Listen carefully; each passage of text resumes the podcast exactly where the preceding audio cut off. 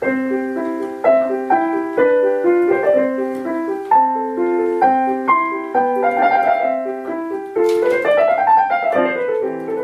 Hello, and welcome to Jo's Boys. This is a podcast for little women, little men, and everyone in between. I'm your host, Peyton Thomas. I'm the author of the novel Both Sides Now. I'm also a writer for publications like Vanity Fair and the New York Times.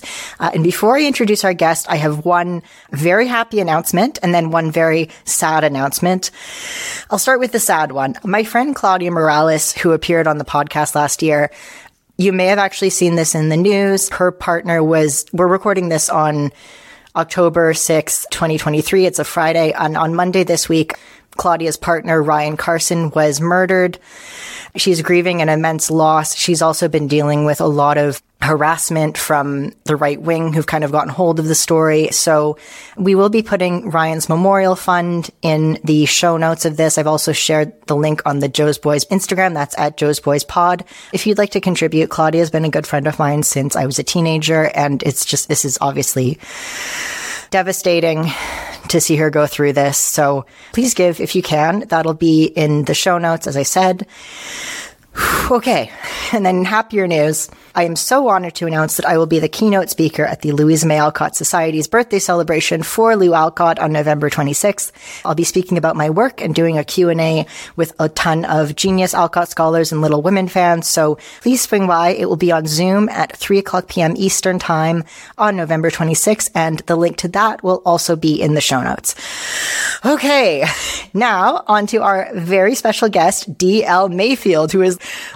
looking at me like, whoa, what just, that was a lot. DL is an author and journalist who writes about neurodivergence and healing from high control religion. They've written three books, including Unruly Saint, Dorothy Day's Radical Vision and its Challenge for Our Times. They also write a newsletter, which I love, called Healing is My Special Interest. And they co-host This is the Bad Place, a recap podcast on The Good Place with their partner, Krispin Mayfield. Right now, they're working on a book about evangelical parenting philosophies. DL, welcome to the show. How are you? Good. It's so good to be here. I love your podcast. But yeah, I'm just sitting with both of those announcements you just made. So yeah. yeah. Okay. I'm sorry. No. I warned you that I had I had to read some news and I didn't really warn you what it would be. So I'm very sorry but about this is that. real um, life. This is real life. Yes. So yeah. Yeah, it's real life. We love Claudia and we're very grateful to the Louisa May Alcott Society. We can hold both of those things at once, hopefully. Wow. Yeah. So DL, I want to start off by asking you before I ask you about your relationship to Little Women, I need to tell you about Michael Schur. Did you know that Michael Schur's mother is a tour guide at the Louisa May Alcott House Museum Orchard House? It's so funny to me because I'm so into Mike Schur as a idea, not as the actual man. Yeah. And I just love this nugget of information because interesting people create interesting people. So I, I, I yes. feel like that's a, a nice through line there, you know? Yeah. I was lucky enough to meet him last year at the LA Times Book Festival. I wanted to say hi because he, I know he's a big David Foster Wallace fan as well. So I sat and chatted with him and I, I just mentioned this little women book project that I'm working on. He's like, literally my mother works at Orchard House and it turns out she may have been the one who gave me my tour. No. It is such a small world. Way. I have to get out there now for sure. You do. Oh my God. That is a weekend trip. Bring the whole family, walk through the house, cry a lot. Yes. It's, oh, yes. It's just that fantastic. Yes. You got to go into the Dunkin' Donuts where there's a mural of the March sisters enjoying, well, the March siblings, I should say, enjoying a box of Joe. The a new bucket list item has just uh, yes been established yes. for me. Okay. So completely recommend one, go to the Concord Dunkin'. Two, go to Louisa May Alcott's Orchard House and say hi to Mike Schur's mom. if you don't know, if you, if this is all going over your heads, listeners at home, Michael Schur is the creator of the TV show The Good Place. Also was a, a writer on The Office. He created Parks and Recreation, a ton of amazing work that we love. And DL has devoted their time to doing a fantastic podcast all about the Good Place. Yeah, I love Mike Schur. He's an anti-fascist legend, and his show. this is a weird, a really weird niche thing, but his show, The Good Place, has been really influential for a specific audience, which I have come from, which is evangelical Christians being like, yeah. oh shit, is our way of viewing the world unethical? And it's just an interesting little yeah. thing that I, I, like to think yeah. about and talk about. So yeah.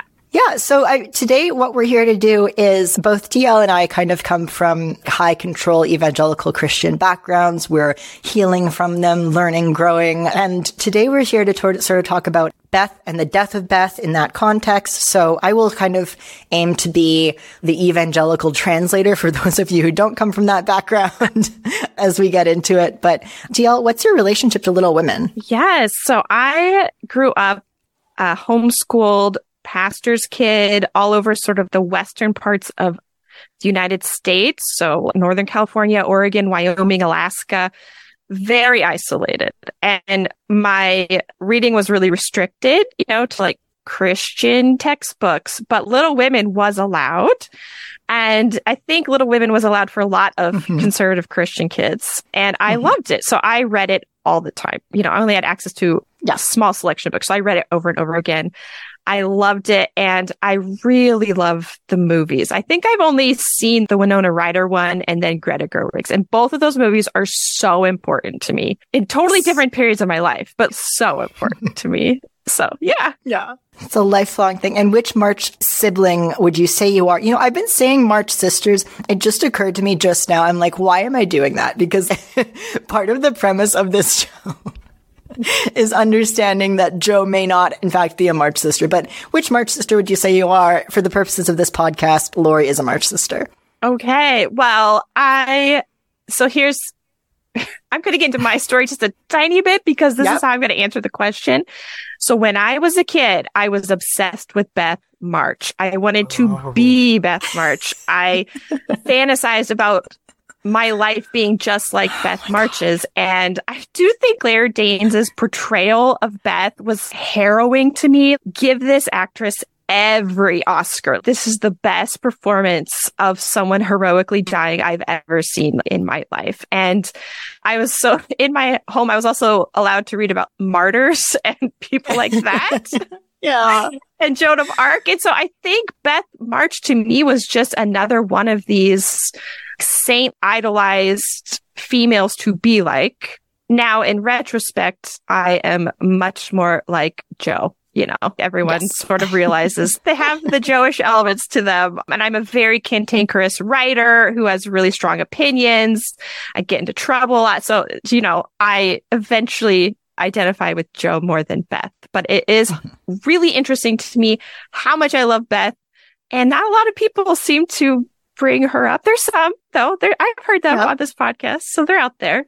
Yeah, I mean, it, I I find we get about half of the guests I, are solid. I am a Jo. Period. Yeah. End of discussion. And then we also have we, but we, you know, then I, th- I think the remaining half is kind of evenly shared by Beth's, Meg's, Amy's. I would say maybe more Amy's. And then whenever a man comes on this show and I'm like, Laurie is an option, they're like, I, yeah, Laurie. oh, really? Interesting. I don't know what that says. I don't know what that says.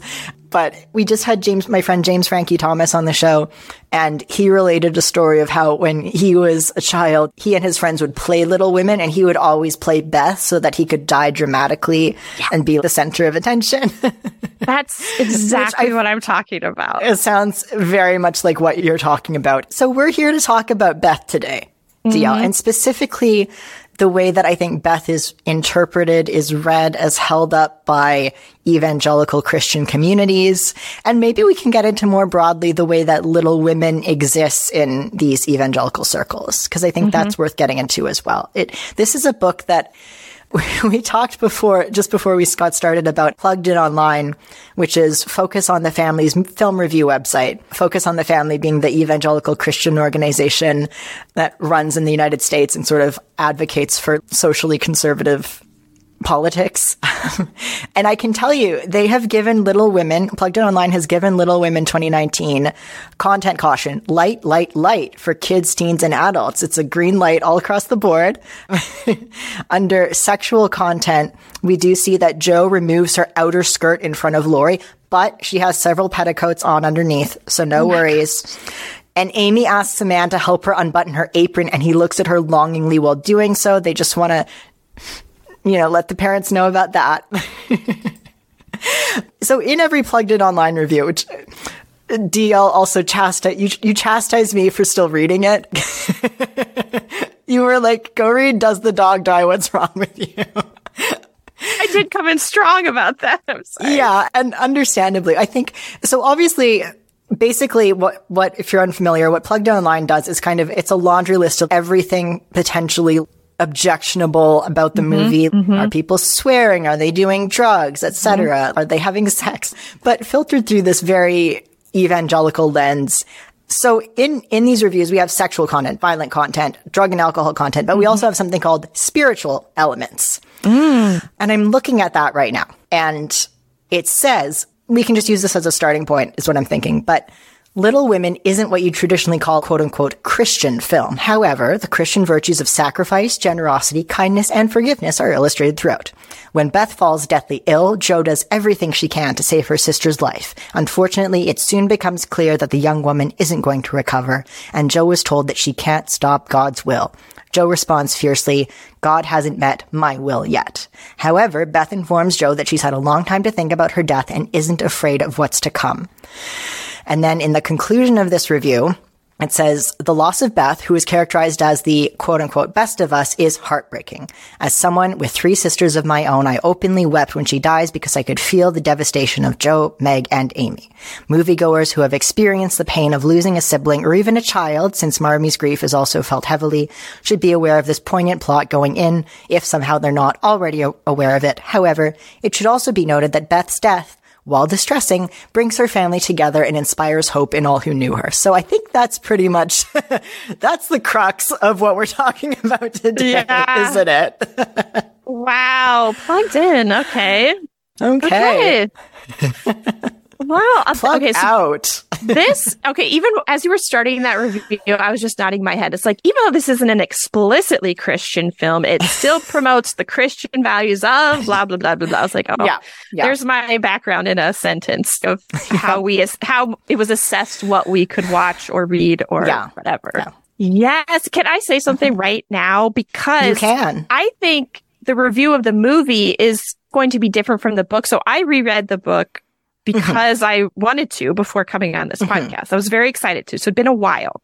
And I had read an abridged version with my oldest child and they've read yeah. some other graphic novels that are all very interesting. So I'm like, I know this story. Yeah. But when I picked up Little Women to reread, I was like, Oh, this is a Christian Christian book. Yeah. This is yes. so Christian to the point where it was basically all about Pilgrim's Progress. And that yes, is something sure I was. had yeah. really forgotten about. That did not live on in my mind. And yet Beth's story really parallels the Pilgrim's Progress analogy. And so to me, yes. I'm like, Beth's death and being this good pilgrim who suffered in silence until she died mm-hmm. and was taken up to the celestial city. Yes. That there's a direct parallel to that in the book Pilgrim's Progress. This is also fascinating. Yeah. Of course, the books, I mean, the movies don't touch that at all. No.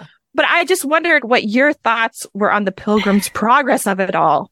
I have, we talked about this also before recording. My only memory of Pilgrim's Progress is that when I was a very young child, I was enrolled in a roller hockey vacation Bible school. this was Excellent.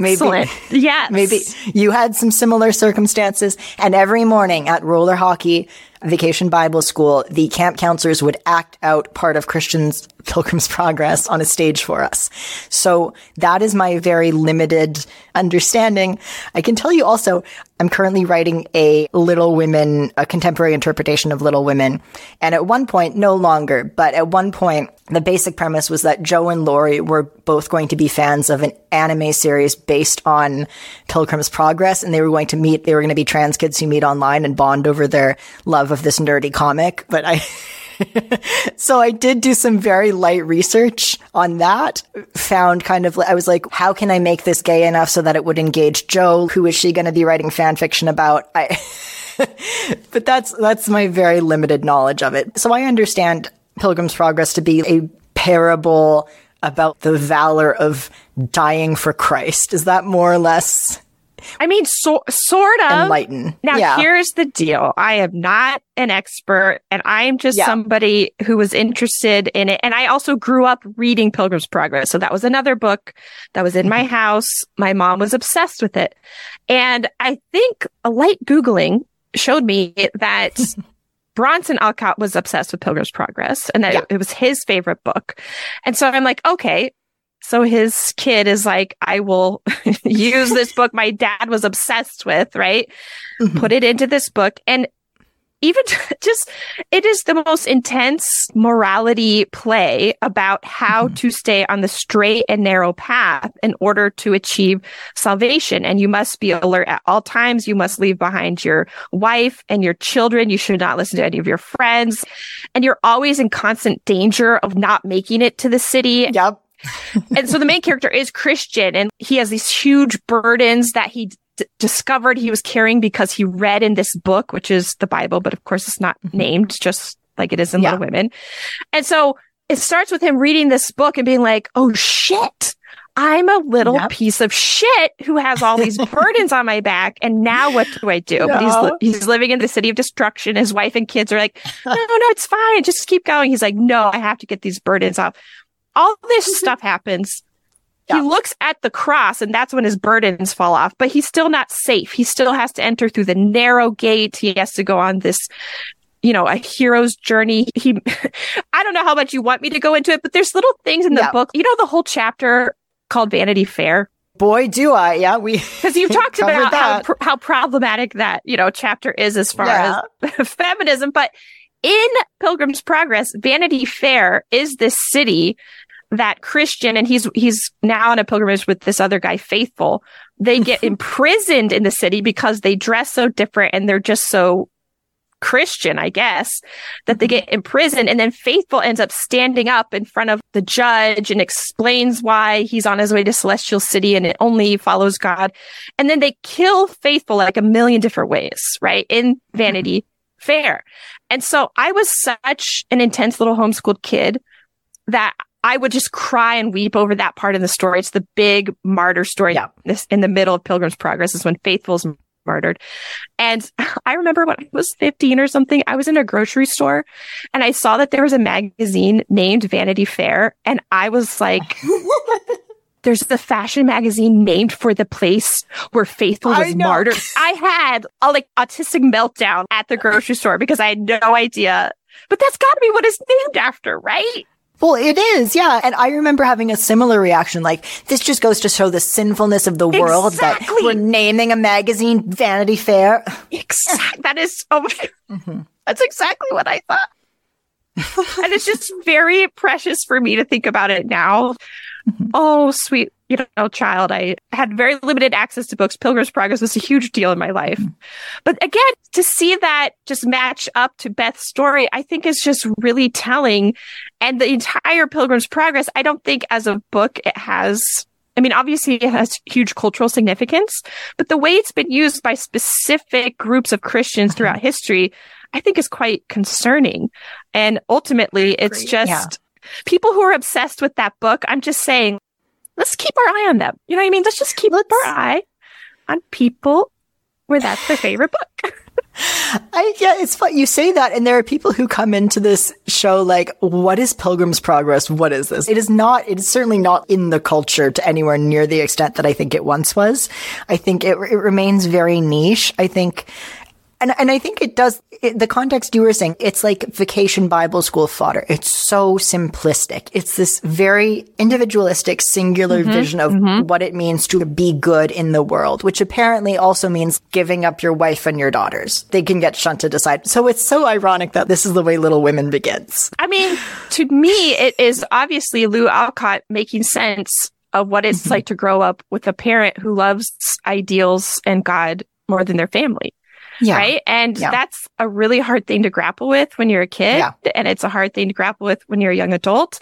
And yet, you know, stories like Pilgrim's Progress do make that normalized. And like, this is your highest aim is to always keep your sight set on heaven and making sure you get into heaven. And mm-hmm. the thing that troubles me about Pilgrim's Progress, because I, I kind of skim read it a little bit is just this idea that so few people will make it into heaven and only yeah. after enormous amounts of pain and suffering that you endure without complaining, without yeah. fighting against that, you just take it. You take it. And then mm-hmm. if you veer off slightly, you get severely punished. And then you also take that punishment with a glad heart, you know, to work yeah. better, to work harder. And it's pretty depressing stuff on multiple levels, I think, when you look yeah. at it like that.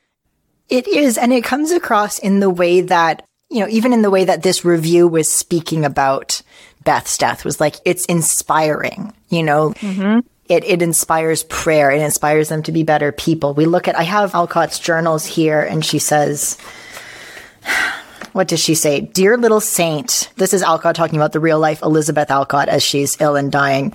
Dear little saint, I shall be better all my life for these sad hours with you. So that's, it's a very much already as it's happening, Alcott is making sense of it by folding Beth's death into how is this going to affect my morality, my understanding of God, my own moral goodness that's the filter that she's putting on it, which is benediction for a dying girl. I mean, but it's so interesting because Jo in the books ends up living a completely different life than Beth. And yet Beth is yeah. to be idolized. So I'm like, that's another interesting tension, right? That we're all supposed yeah. to, all of us want to be Jo deep down, right? Mm-hmm. Part of us wants to be as free and yes. liberated as Jo. And yet we're also being explicitly taught Mm-hmm. If you mm-hmm. want to be good and moral, you be like Beth. If you yes. want to be free to who you are, you're Jo. If you want to be good and moral, you're Beth. And I'm like, those kinds of mixed messages just really set me up for a lot of heartache, if I'm being perfectly honest. Yeah. Just yeah. wanting to be Beth more than anything because she was the explicitly saint like character, you know? Yeah. And I don't know. I just yeah. think, and it, the book is for young women, you know, growing up in times where there is such so many complicating factors to who we can be and how we can express ourselves and the pressures put on us. And I have to be honest and say, when I was reading, rereading Little Women, I just found there to be so much pressure on these four girls to mm-hmm. be very good and godly according to their parents' very yes. intense standards. Yeah. Oh, a hundred percent. And it's, Alcott described this book once as moral pap for the young. like she. okay, so I want to. I just really want to know your thoughts on that. What made her turn this into a? The bones of it are, yeah, a morality play almost, but that's not yeah. the full extent of it. Obviously, I don't no. think it would be so resonant, and people wouldn't love it so much if that's all yeah. it was. Exactly. I mean, she didn't want to write it. Her publisher asked her to write a girls book and she said, I never liked girls or knew many. I don't enjoy this kind of thing and was eventually persuaded to write it essentially to secure a publishing contract for her father. Right? So these are the circumstances we're going into it with. She's using her family's autobiography as kind of the baseline for this. Obviously, there are departures, particularly as the girls kind of move on and grow older.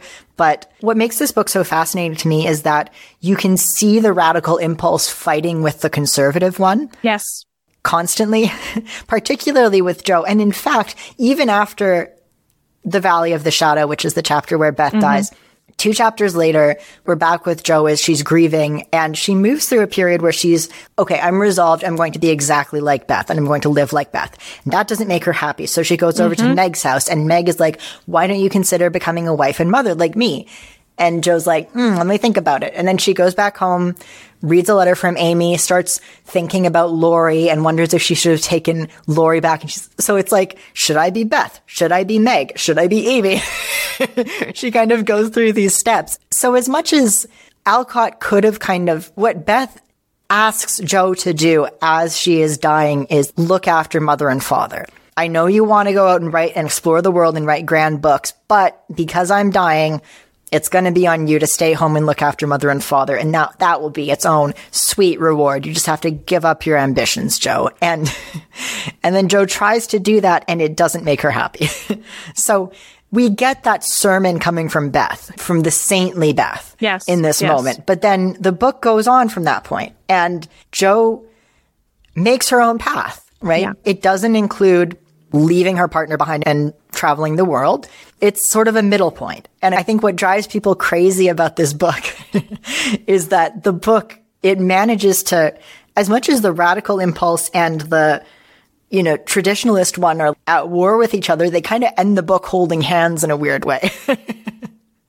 I think that's so true, but I'll just say as a kid growing up in an evangelical pastor's household, I did not get any of the radical stuff. And I yeah. really latched on to this overt spirituality yeah. ideal. I loved Professor Bhaer. I was like, this man. Oh no. You know, this man has principles. This is very attractive to me. I know. I'm just yeah. saying it's not great. But, you know, as an adult, right? Yeah. I'm like, oh, the story of how Jo transcends all of these rules and cages and everything. Even mm-hmm. I think Pilgrim's Progress, right? That narrative is a cage yeah. in of itself. Yeah. Oh, completely. She pays so much lip service to it and then doesn't actually live it out. And so I think that's really beautiful. But it was, I, yeah. I think as an undiagnosed autistic child obsessed with religion, you know, those mm-hmm. nuances did not get to my heart. And instead, yeah. the reason I truly thought Beth was a martyr was because my kid brain made up this direct correlation to Beth helping the poor getting scarlet fever, right? And then yeah. she was so yeah. weakened by the fever, right? Then just a few years later. And I don't think the book makes such explicit connections, but as a kid, that's, mm-hmm. I was just filling in those gaps and I was like, oh, Beth dying young is a direct result of her helping the yeah. poor, of serving God, of doing exactly what she was supposed to do. And so now she's suffering, yes, but she ultimately has the best story because she gets to go to yeah. heaven, which is yeah. really sad to be a kid and think that's cool. no, I, I think you're completely right. So as far as the links breaking down, Beth does, she goes and helps the Hummels when they have scarlet fever. Mom's away. Marmee is going and, and dealing with dad being ill in Washington. And no one, everyone else is like, I'm too tired to go to the Hummels. Beth goes alone, gets scarlet fever, gets deathly ill, but also is safe. She gets better. She heals. And it's hard to understand what Alcott's motives were there.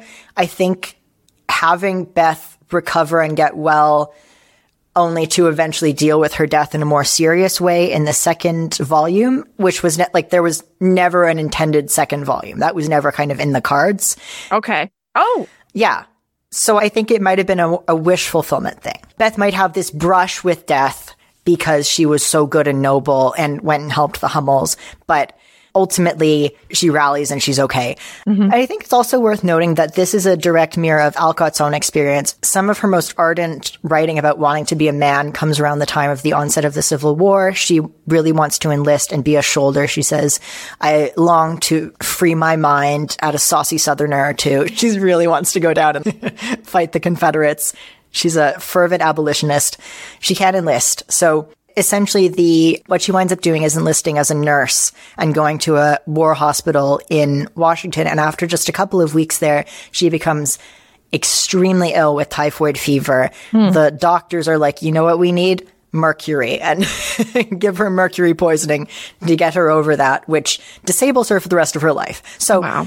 she is in a, in one way writing about Beth's the real life Elizabeth Alcott illness, recovery, eventual death, but she's also writing about her own. She mm. did something noble. She made a sacrifice. She really paid for it, right? Mm. This is not, it's not abstract to her. She knows what this feels like. And she's not gassing herself up in the journals and saying, I'm so good for what I did in the Civil War. I think she, she could not sit idly by during the war and do nothing. Like she was very passionate. And in fact, just a couple months after she recovered from her illness, she wanted to go to, I believe it was South Carolina and teach at a school for freedmen. And her family was like, are you out of your mind? You almost died two months ago.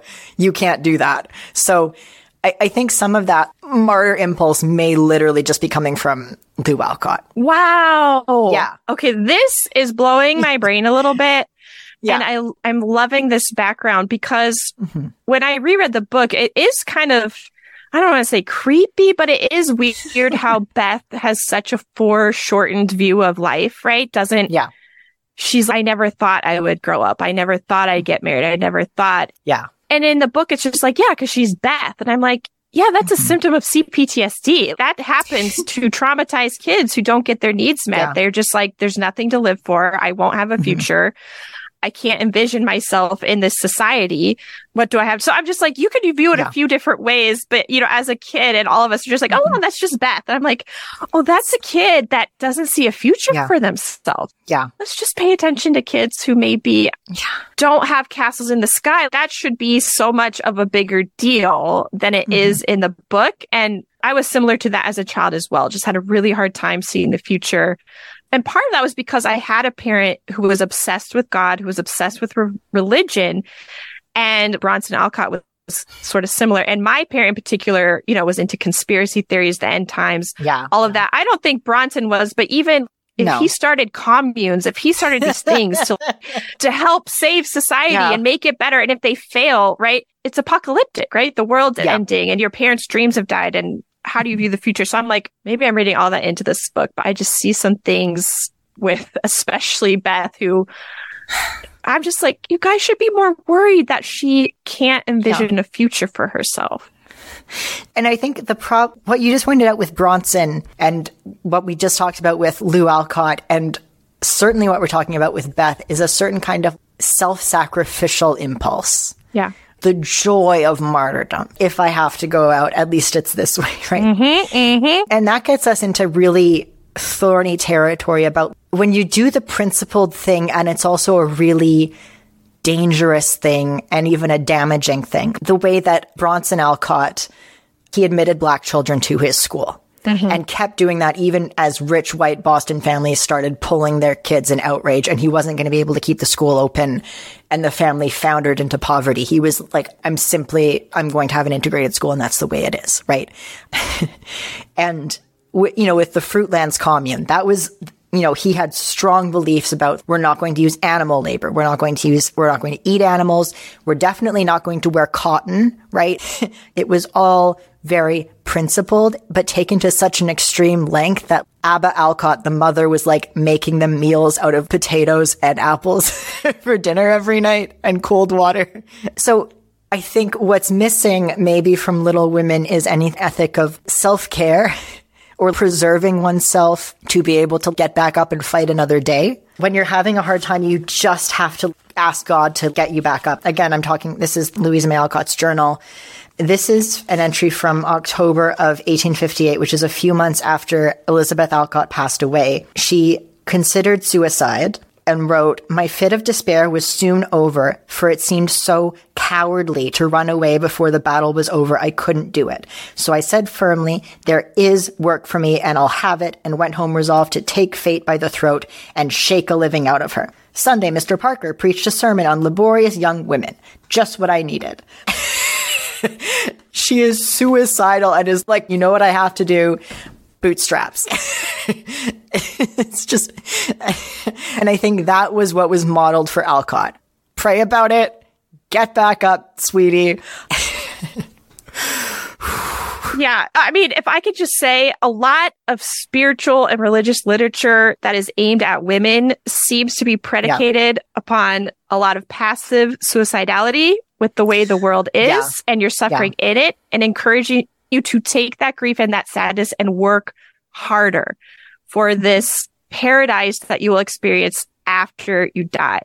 I was asked to write about a saint mm-hmm. for a book. And again, I'm an evangelical. Mm-hmm. So we did not grow up exactly loving the saints. Mm-hmm. My mom allowed a little bit of it because she did love the martyrs, but mm-hmm. I was sort of like, okay, so they gave me like the patron saint of mental illness, Saint Dymphna right? I read her story and I'm just like, I'm sorry, I can't write anything. What? Yep.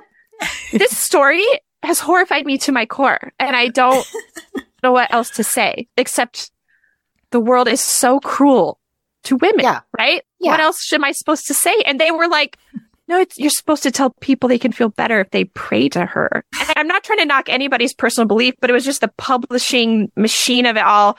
I did end up writing something that I, I felt very honest about and, and they mm-hmm. uh, are publishing it, but I'm just like, wow, this really is a way of taking someone's, I don't actually know how to be alive in a world that treats people the way it does. And then that yeah. energy is turned into if you can just work harder, maybe you could make this world better, but for sure you'll get into heaven where every tear will be wiped from your eyes. You know, I just yeah. heard that theology so much growing up. Yeah, I'm thinking specifically about an instance where I was in high school and I was having coffee with my Bible study leader. I had spent just for several years, I, I came from a very unstable, and dangerous home life. And I was talking to my, this was an adult. This was my Bible study leader. I was talking about how scared I felt at home and how hard it was and how I didn't want to go home sometimes. And she held my hands and said, when you die and go to heaven, God is going to look you in the eye and say, well done, my good and faithful mm-hmm, servant. And mm-hmm. that happened. so listen, when you die, it'll all have been worth it. Like putting coins in the suffering bank. And DL, have you ever heard of the concept of the cosmic scorekeeper? I'm not sure. Maybe. Okay, so this is, I need to get the, this is from a book for people with obsessive compulsive personality disorder by Dr. Alan Mallinger and Jeanette DeWyze. It's called Too Perfect When Being in Control Gets Out of Control. Like I said, it's for mm. people with obsessive compulsive personality disorder. And in this book, they talk about how Across faith groups, their patients exhibit a belief in a kind of quote unquote cosmic scorekeeper. Someone is watching everything that they do and keeping mm-hmm. score, mm-hmm. not unlike in the good place. Mm-hmm. they prevent a, a very facile, we're chalking up the points for everything you do that's good and everything you do that's bad. And so, and people with OCPD, will take on suffering and prolong their own suffering because they believe it's putting up the cosmic scorekeeper is putting up those positive points. And that obviously that becomes a problem in and of itself because you're prolonging your own suffering, but it also creates a problem when something bad happens to you. There is a belief that you must have caused it. You yes. must have done something mm-hmm. to deserve mm-hmm. it. And then you mm-hmm. have to look back through your own behavior and see, okay, where did I do wrong? And when you find the thing you did wrong that triggered the bad thing that happened to you, then you can kind of circle that and be like, got it, cosmic yep. scorekeeper. now I know where I went wrong to give yourself a sense of control. And it, part of my own treatment for OCPD has been just understanding that doesn't exist, right? And that was, that's hard because that's very much the faith-based tradition that I was brought up in was he's up there watching you all the time. you know, he's inside your head. He knows what you're thinking. and I'm thinking also about how specifically this falls very hard on the shoulders of girl children, right? And it fell on Lou Alcott. It's falling here on Beth. And it's not a coincidence that we hear relatively little about Laurie's struggle with faith. I don't think. oh, yeah, that's so true. Yeah. I, I just think I was glad you kind of said all that because if people mm-hmm. don't grow up evangelical and, or just Christian to the point where, yes, you do believe that God can read your thoughts and is judging them. And yeah. I, I don't think people understand what an invasion of privacy that is as for mm-hmm. a child to be taught that your thoughts yeah. are not your own and are always being policed. It's such a yeah. control tactic and it's such and it's one that needs to be called out more, right? I experienced yeah. it. It was unpleasant. I, I see elements of that in Little Women and Pilgrim's Progress really is a story that illustrates the second thing you were talking about, which is if mm-hmm. something bad happens to you, you probably deserve this, right? Yeah. But then, yeah. of course, they also do this thing where if, if, something bad happens to you, maybe God wanted to use your life as an example. Exactly. So they do both and they do that whole thing. But I wanted to read just this tiny snippet from Pilgrim's Progress, if that's okay. Oh that just illustrates this sort of punishment and we punish because we love. So this is such a hallmark to specifically Christianity that is Calvinistic, which Pilgrim's Progress yeah. is probably the most famous book that illustrates what Calvinism is at its core. But anyways, this is near the end of the book. Christian, since Faithful got martyred, he's now with somebody named Hopeful. Mm-hmm. They're trying to get there. They end up talking to this guy named Flatterer. And because of that, they are dawdling or something. So then one of the shining ones, one of the angels is walking towards them. This is what the narrator says. I saw in my dream that he, the shining one, commanded them to lie down. Christian and hopeful, mm-hmm. which they did. And he whipped them sore to teach them the good way wherein they should walk. And as he whipped them, he said, as many as I love, I rebuke and, ch- and chasten. Be zealous, therefore, and repent. This done, he bid them go on their way and take good heed to the other directions of the shepherds. So they thanked him for all his kindness and went softly along the right way singing. And then he writes out this song, which is basically them being like, thank you so much for whipping us. that was exactly what we needed. So that's, Girl. you know, and then the next thing happens is they do finally get to Celestial City, but they needed that one last whipping just for talking to some guy named Flatterer. I, I, I just, y'all, this I, is so weird. In fairness, I probably deserve to have been whipped after talking to some flatterers myself. I'm not going to stand here and say. no, like so it, many ways to read this allegory. But yeah, to me, that is sort of, I want to think good things about historic books like Pilgrim's Progress. And then I read that and I just see throughout history how this sort of marrying of theology with authoritarianism yeah. and the belief that a strong leader must hurt you in order to protect you and keep you safe and keep you on the right path because you know there could be people other people coming in all the time to mm-hmm. take you off the, i'm like oh this is a really bad way to go through the world if that's yeah. sort of your mindset so I think it's also worth noting, though, I think there's an extent to which the narrative of Little Women, certainly not the narrative of Pilgrim's Progress, but the narrative of Little Women has been co-opted and misread into kind of authoritarian Christianity.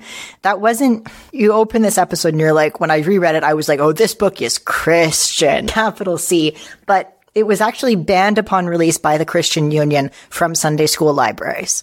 Oh, that's very Christian. That's very yeah.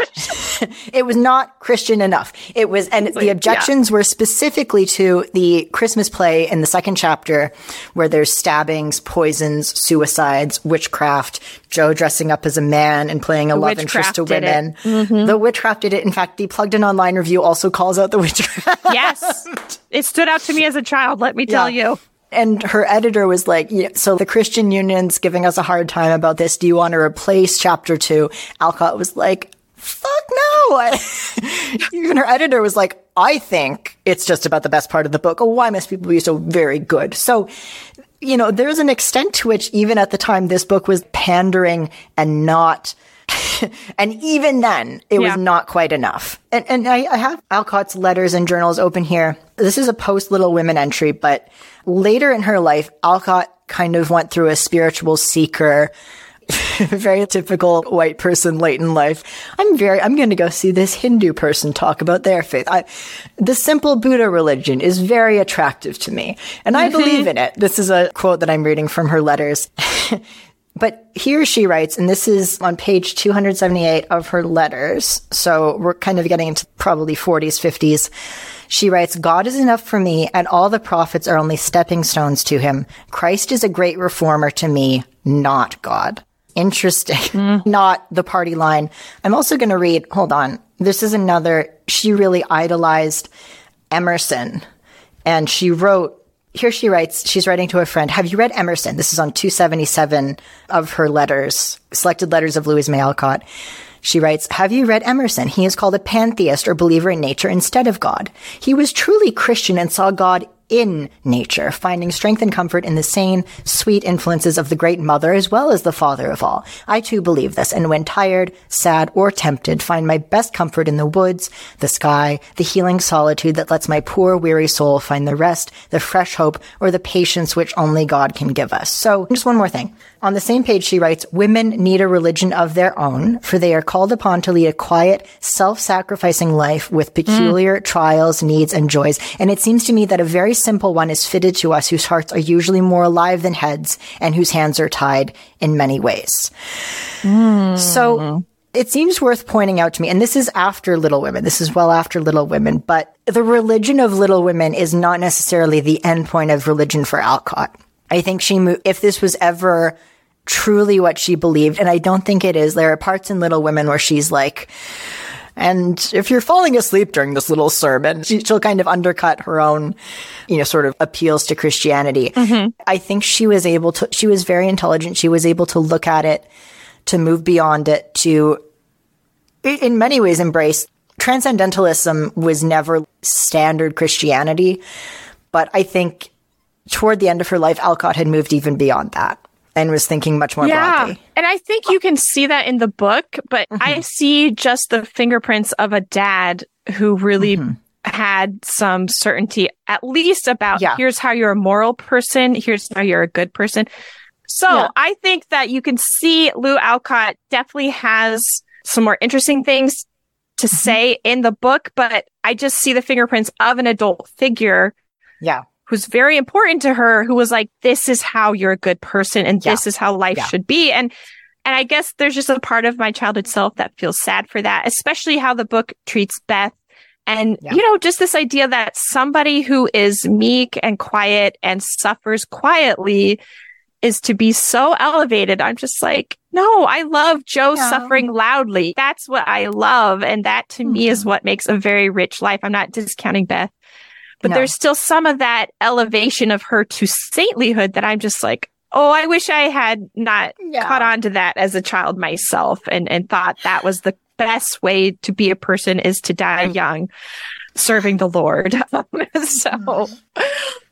yeah. Yeah. I think, did you ever also have that thing where you'd be like 12 and your period would be, would be late and you're like, am I the next Virgin Mary? Or is that just me? Because I, I think happened to a lot of people. I, that did not cross my mind. I was very much like Beth. You know, I was like, I'm never going to get married. I'm never going to have a normal life because I don't fit in. Again, that's probably due more to me being autistic than it was mm-hmm. anything else. Yeah. And we don't even have time to talk about Beth in that regards because she was so shy and had seemed to have so yeah. much trouble with people, which I did as well. Yeah, we have talked a lot about Beth as neurodivergent, Jo is neurodivergent. I think maybe Beth and Jo are the neurodivergent half of the family and and the dad and Mr. And March. The, Let's say Mr. Mr. March. March. I want to get back to what you were saying about childhood surveillance and this thing that God would be in your thoughts and hearing you. And mm-hmm. so this mm-hmm. is again mm-hmm. the journals of Louisa May Alcott. These are childhood journal entries. Okay, this is 1845. She's a very young girl. And Abba Alcott writes, in Lou's journal. My dearest Louie, I often peep into your diary hoping to see some record of more happy days. Hope mm-hmm. and keep busy your daughter and in all perplexity or trouble come freely to your mother. She's writing this in Lou's journal. So she's reading what her daughter is writing. She's saying, I'm monitoring it to make sure that you're happy and that you can come talk to me. And it's, so it's, I would have liked the idea of Alcott having a more private space to write, but on the very next page, again, these are the childhood journals. She's writing, again, this is a child Lou Alcott, and the parents can read all this. They often read their children's diaries. Lou Alcott writes, What are the most valuable kinds of self denial? Appetite, temper. How is self denial of temper known? If I control my temper, I am respectful and gentle, and everyone sees this. What is the result of this self denial? Everyone loves me, and I am happy. Mm-hmm. Mm-hmm. mm-hmm. Baby, I. Why use self denial for the good of myself and others? it's it's just so interesting because I was so yeah. that kid, and I am raising kids who are so yeah. not like that, and it is just interesting to see. This is the result of some childhood religious indoctrination mm-hmm. and some parental pressure and possible enmeshment, yeah. right? Yeah. How you, oh, how God, you yeah. view about morals, religion, how to be a person is a direct result on me. And that is just yes. such an amount yeah. of pressure to put on a child. And so when yeah. I reread Little Women, I'm like, oh, this is her in part trying to please her father and his intense oh, idealism yeah. and his intense morals and the books he loved. And then she just goes off to the races, which I think makes it such a, a compelling book. And yet an unsatisfying one because in the end, what does Jo do but marry her father in so many ways. Marries her father. I mean, when I read about his morals and how she's like, you're right. And it could just be, it, maybe it's not just her father, but he's basically the new Beth. I guess we could also yeah. say, right, here's the mm-hmm. arbitrator of what's good and what's holy yeah. and will tell me if my thoughts are good, will read my diary yeah. and tell me if it's appropriate or not. When you're mm-hmm. used to that level of moral scrutiny, you need it, right? The rest of your life to feel that you're a good person or not until yeah. you can somehow break free and be like, actually, I get to decide if yeah. I'm living in my values or not somebody else. Yeah. But I felt so sad at the Mr. Bhaer stuff this go around. I'm no. like, oh no, you were giving all that responsibility to him. Yeah, I was very lucky to have a good guest on that episode, or it would have just been me screaming into the microphone about how much I hate Mr. Bhaer. The one where he says that Jo's fiction is bad trash and she it's and it's immoral. I think ultimately Jo nods and says, "Yes, you're, you're totally right. I'm going to throw my writing into the fire and not write anymore." And it goes back to what this 10-year-old child uh, was writing in her journal. What is the result of self-denial? Everyone loves me and I am happy. It was mm-hmm. scrubbing away this identity and mm-hmm. aiming for total moral purity. Mm-hmm. In addition to growing up in a you know, obviously an evangelical household, my mother had probably had borderline personality disorder. That was sort of a conversation in the family. There were discussions about getting her therapy and she simply insisted that she didn't have it. And it, so I, I, I won't get into that too much, but it also, that added another layer to this constant surveillance and need mm-hmm. to be obedient because mm-hmm when someone has a personality disorder, they can split on you and suddenly you are all bad and everything you do is bad. It was just impossible for me to understand when I was being good or when I was being bad. Like something that might mm-hmm, get me mm-hmm, praised mm-hmm. one day would get me just, mm. you know, punished the next day. Right. And so, and, and I think ultimately, what the function of God is in these evangelical families. And you can certainly speak to this as you're writing a book on evangelical parenting is that the parents are sort of allowed to decide what goes and doesn't. They're allowed to interpret scripture however they'd like, and they sort of become God in the home.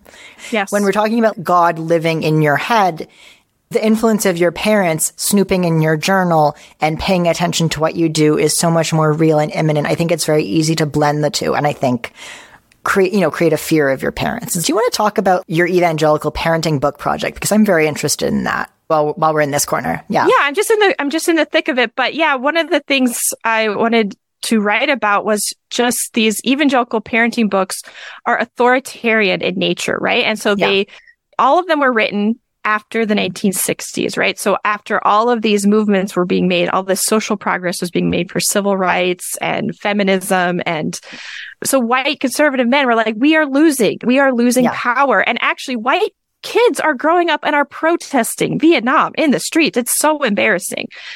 And so they're like, well, what do we got to do? We got to parent our kids and we have to discipline them when they're young so that they will never stray from their parents' politics, religion, and values. Okay. So it was yeah. very upfront. So people like Dr. James Dobson, who has a doctor of psychology and knew exactly what he was doing. He taught parents how to use corporal punishment when a child was young. So two or 3 mm-hmm. was perfect, right? And mm-hmm. you punish them every single time they defy you. So th- I don't yeah. know if you've been around a two or three year old, but that's right, just right. a normal developmental process for them to figure out how to be a human. But these evangelical parenting books said if you want your kid to go to heaven, and to stay a Republican and to carry on your values, you have to hit them every time that yeah. happens, right? And you have to establish hierarchy and authority in the home. And if you do that, these kids will obey the police. I mean, they say this yeah. over and over again. The kids will obey the mm-hmm. police. They'll obey godly leaders and they'll always obey you. And so there's never a time in these evangelical households where the kid can individuate, can differentiate, and so I'm writing this book for people who are in their 30s and 40s who their parents are still so yes. disappointed by any deviance, right? Yeah. Any of this individuality. And so, and then plus it's also for people who are intrigued by white evangelicalism and its relation to this extreme political movement, what I would now mm-hmm. call Christian fascism, right? With yeah, this direct correlation to authoritarianism. And it's really been from all sides this pressure to conform, to obey authority, and to just instantly obey authority. Yeah. And if you look at historical fascism, there's lots of writings that say the family is the best place to create little fascists, right? If you can yeah. get a kid to obey authority in the home immediately because they fear punishment, that transfers over into yeah. other areas of society. And so I'm like, oh, this sounds very similar to these parenting books I was raised off of. And actually millions of people were raised off yeah. of in America. I think it was also in Canada. And it wasn't just mm-hmm. evangelicals, Catholics, no. mainline people. Lots of folks were sort of drawn to this, but it's, to me, it's an unexplored area of what authoritarian yeah. parenting does long term, both mm-hmm. politically and personally to those of us who experienced it. I think it's important to understand. I, I think there there are elements of maybe not obviously the very contextual authoritarian parenting you're describing, but Bronson Alcott wanted to micromanage his children's lives, mm-hmm. right? They had to be able to read the diaries. He kept detailed notes on every time, you know, what did his children eat every day? How are they developing? What are they saying words yet? And it's so funny. He kept the most detailed book was for Anna, the firstborn. And then the book for Lou, the secondborn was like a little less. De- and then I think by kid number three, he'd given up on that project, but so relatable. He wanted to hack parenting and be like, this is the way it's going to be done. Mm. I don't know that he was a strict disciplinarian.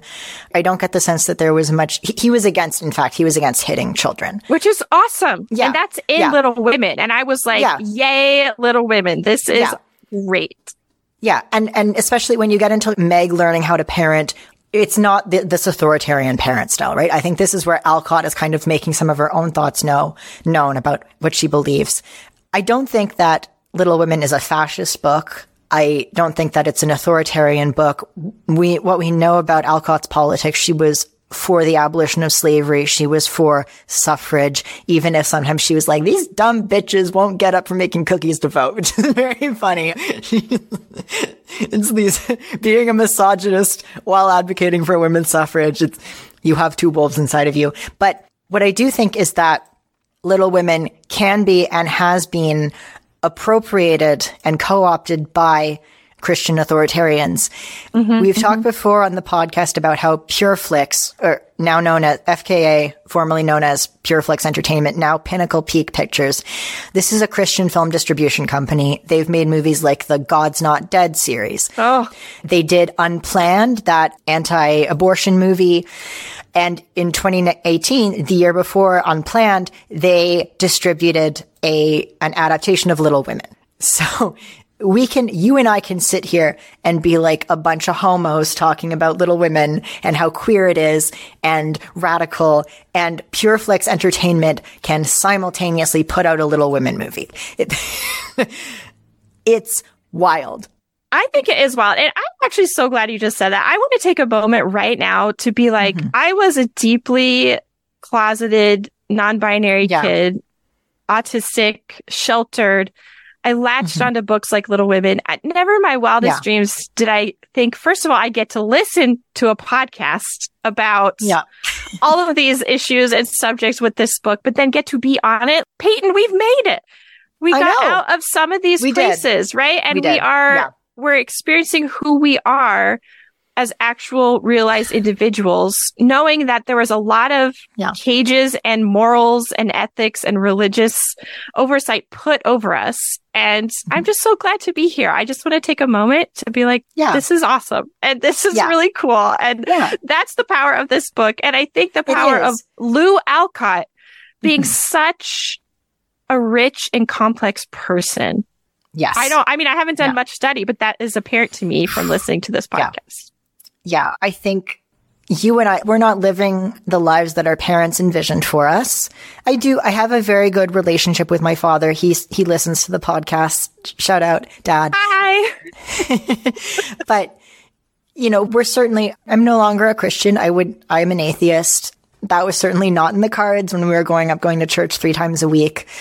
And it's nice to think that I am out of that world mm. and that you're out of that world and that we're defining and creating lives for ourselves, that you're parenting your children the way that you want to parent them. Mm-hmm.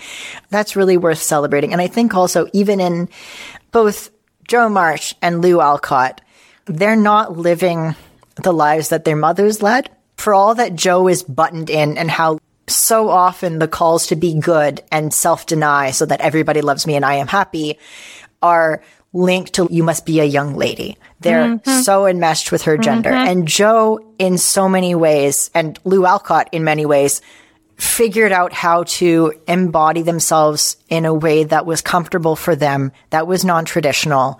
Say, I must be a father to these children. I am papa to the boys, and that's going to be my parenting relationship to my sister's children. Just, you know, just for one example, or to have this vastly wealthy literary empire which while your mother grew up hauling you guys around from friend's home to friend's home in dire poverty, right? Mm. I think at heart, the Little Women story, the Lou Alcott story is about determining your own path. Yes. And figuring out along with that what spirituality means for you, which again, by the end of Alcott's life meant something very, very different from this primordial 10 year old. I must pray to God to deny my temper and everyone will be happy and love me. it's much evolved from that. And I, I think that's really what comforts me about the life of Lou Alcott. It makes me very sad that she died so young and in so much pain and obviously with, I think, creatively unfulfilled in many ways, mm. but also in so many ways, her life and her work is just a wonderful example that nonconformity, dissent has always been here. And there's a rich, rich vein for us to tap into. It's so rich. And honestly, yeah this even the book Little Women in, in many ways the opposite of a pilgrimage. It likes to yeah. say, right, here's the exact things you do and then you'll yeah. be happy. And instead it actually shows us the opposite. And I think even yeah. like Greta, Ger- Greta Gerwig's movie is such a great example of playing with this idea even of mm-hmm the love story and the paths you're supposed to take. So I'm like, mm-hmm. it's actually the opposite of Pilgrim's Progress. And that's why yes. I think it is such yeah. a beautiful book. I want to say one thing at the end here, which is I'm raising two kids, a 13 year old and an eight year old. Mm-hmm. And I was curious if you wanted to know my 13 year old's thoughts on Little Women and on Jo being a gender nonconforming or, or possibly trans, you know, character. So mm-hmm. I just read to my 13 year old from page four what Jo is saying about herself. I wish I had been born a boy, you know, all this yeah. stuff. And Ramon, my child was just like, oh, Jo is trans, like trans, trans, trans. And I was like, okay. And they're like, yeah, I've read some graphic novels and the only ones I like, Jo has to be gay, gay, gay, and trans, yes. trans, trans, and everything else. Yeah. No. Although my, although they did also say they only like the graphic novels where Beth doesn't die. So those are their two feedback points, which both yeah. go into this episode. Yeah. I, we've, we actually, From we did Gen an, Z. Yes. Right there. We, we did an interview with Kathleen Gros, the author of Jo, an adaptation of Little Women, sort of, which is one of those graphic novel adaptations where Jo is oh. gay. Okay. So if you're curious, you can go back and listen to that one. I don't know that there is one where Jo is trans, but there are definitely a couple where Jo is going on a journey and figuring out that she's gay. And we love that. I, it's just the fact that is an adaptation that is available to like your kid is Hallelujah. And my kid loves it. And my yeah. kid can just sense a yeah. kindred spirit in Jo. Yeah. And I'm just, I know we can get all into mm-hmm. academics and all those things, but I'm like, talk to a 13 year old, yeah. right? Yeah. And, and, you know, I'm, I'm not even saying, oh yeah, there are graphic novels in which Jo is queer. Jo is queer in the original text. Yes, that is the point of the exactly. Exactly. You, you, don't need to put goggles on it. You don't need to interpret it. It's not, you know, like, oh, I want to do a gay pride and prejudice where I don't know, Miss, Mr. Darcy is a woman. You know, it's Little Women stands alone as a queer text. That's I think so. What I am saying. and you have converted me. Yeah through listening to your podcast. I think I took one episode. That's all. yeah. This is the only conversion I'm interested in doing. DL, can we end on a really stupid note? Yes. So when you were saying, and I mean a really stupid note, and I do apologize. Oh, no. When you were saying Dr. James Dobson of Focus on the Family was like, you need to start disciplining your children and their babies, drill it into them. It got me thinking about, so on the one hand, we have Dr. Dobson's authoritarian Christianity, which is if your child is old enough to crawl, he's old enough to be punished, right? Yep. And I just had to look this up to make sure that I was getting it right. In the Church of Jesus Christ of Latter-day Saints, the Mormon church takes a sort of different approach to this. Uh, Mormonism is all, I, I did a lot of academic work in, on Mormonism in undergrad. I, it was sort of a way of me processing my evangelical childhood through kind of a parallel, but I, I'm reading this from the churchofjesuschrist.org. The official stance of the Church of Jesus Christ of Latter-day Saints is that the Lord extends special protection to children and shares jurisdiction with earthly parents. Children cannot sin until they reach the age of accountability, which the Lord has declared to be eight years. So you can't sin until you're eight. you turn eight and you are defiled. But until then, I need all of us to check in and all the eight year olds in that yeah. religion just right now because that's a lot yeah. of pressure with your eight. I love how they have to get so specific. No, I have fact, an eight year old. I got to go talk to. Him. Yeah, just let him know that he's now capable of sin. In fact, the power to even tempt them to commit sin has been taken from Satan. The prophet Mormon taught that little children are whole, for they are not capable of committing sin. And I, I well, actually, that's I, a way better way to be raised than I was, right? I Which mean, is, I'm, I'm born with original sin that must be uh, taken yeah, out. I and this goes on to sort of talk about baptizing babies as a mockery. I, I, I think this is very, oh, I think this, this is a doctrinal, I would love to see a Mormon and an evangelical Christian go toe to toe on this point. I think it's very funny. This is not an endorsement of Mormonism, by the way. I, I, I was just or reminded, the age of accountability as or the age of yes, accountability. Okay. Right, you are free of sin until you are eight blow out those candles and, that, oh, and that's oh, poor, it. Poor eight year olds. You know what I mean? It's a hard year. It is a hard year. I, oh my God. DL, thank you so much for coming here. What a ride this has been. Where can people find you online? Um, how can they support the, your work? What's going on? Yeah, so I mostly hang out on Substack. I have a Substack called Healing is My Special Interest. It used to be called God is My Special Interest, but I deconverted quite suddenly from Christianity uh, a year ago. And yeah, that's, I'm talking about stuff. I'm actually, my special interest right now, unfortunately, mm-hmm. is Christian fascism. I hope to not have that always be my special interest, but we are yeah. talking about that and healing from high control religion. I also mm-hmm. have a podcast right now. It's about the good place. But if you go back to old seasons, we talk a lot about evangelical subculture. We have a whole season on DC Talk's Jesus Freaks, which talks a lot about the weird martyr complex fetish stuff that people are interested in Beth March. Well, I have some stuff about that in the 90s with DC Talk and Billy Graham, a whole season on it called Prophetic Imagination Station or This is the Bad Place. Yes. And that's kind of it. Yeah. I mean, I recommend watching The Good Place if you haven't already, and then going and listening to DL's podcast about it.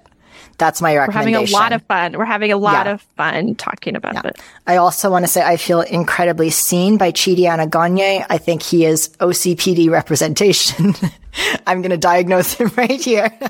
yeah, he's the reason I actually did end up talking to a therapist about yeah. myself having moral scrupulosity. Yeah. And so I'm like, yeah, his character has probably helped a lot of people. I definitely think so. I, so thank you again, Michael Schur, a friend mm-hmm. of the mm-hmm. show. He doesn't listen. As always, I'm your host, Peyton Thomas. You can find me online at peytonthomas.ca. You can buy my book, Both Sides Now, wherever you buy books. I'm sorry. I am just reading here again on churchofjesuschrist.org that all children who die before the age of accountability are pure, innocent, and wholly sin free, and they are saved in the celestial kingdom of heaven. So if you do die before you're eight, don't worry about it. Some do of that, not worry about. Don't even stress. I. It, just, it just reminds me of what we're thinking about with Beth. Uh, too bad she died at 19 or whatever. Oh, no. All right. You can now also find us on Instagram. We are at Jo's Boys Pod. And I'm sorry, I am going to have to bring us back to the beginning of the show on at Jo's Boys Pod. Uh, and in the show notes, you can find the link to donate to the memorial fund for Claudia Morales' partner, Ryan Carson. And I'll also be posting a link there to the Louisa May Alcott birthday celebration for Lou Alcott on November 26th. So see you there. And we will be back in two weeks with Torrey Peters. Heard of her, author of a little novel called Detransition Baby. It's going to be really, really good. We're back with Laurie and Amy's courtship. Stick around.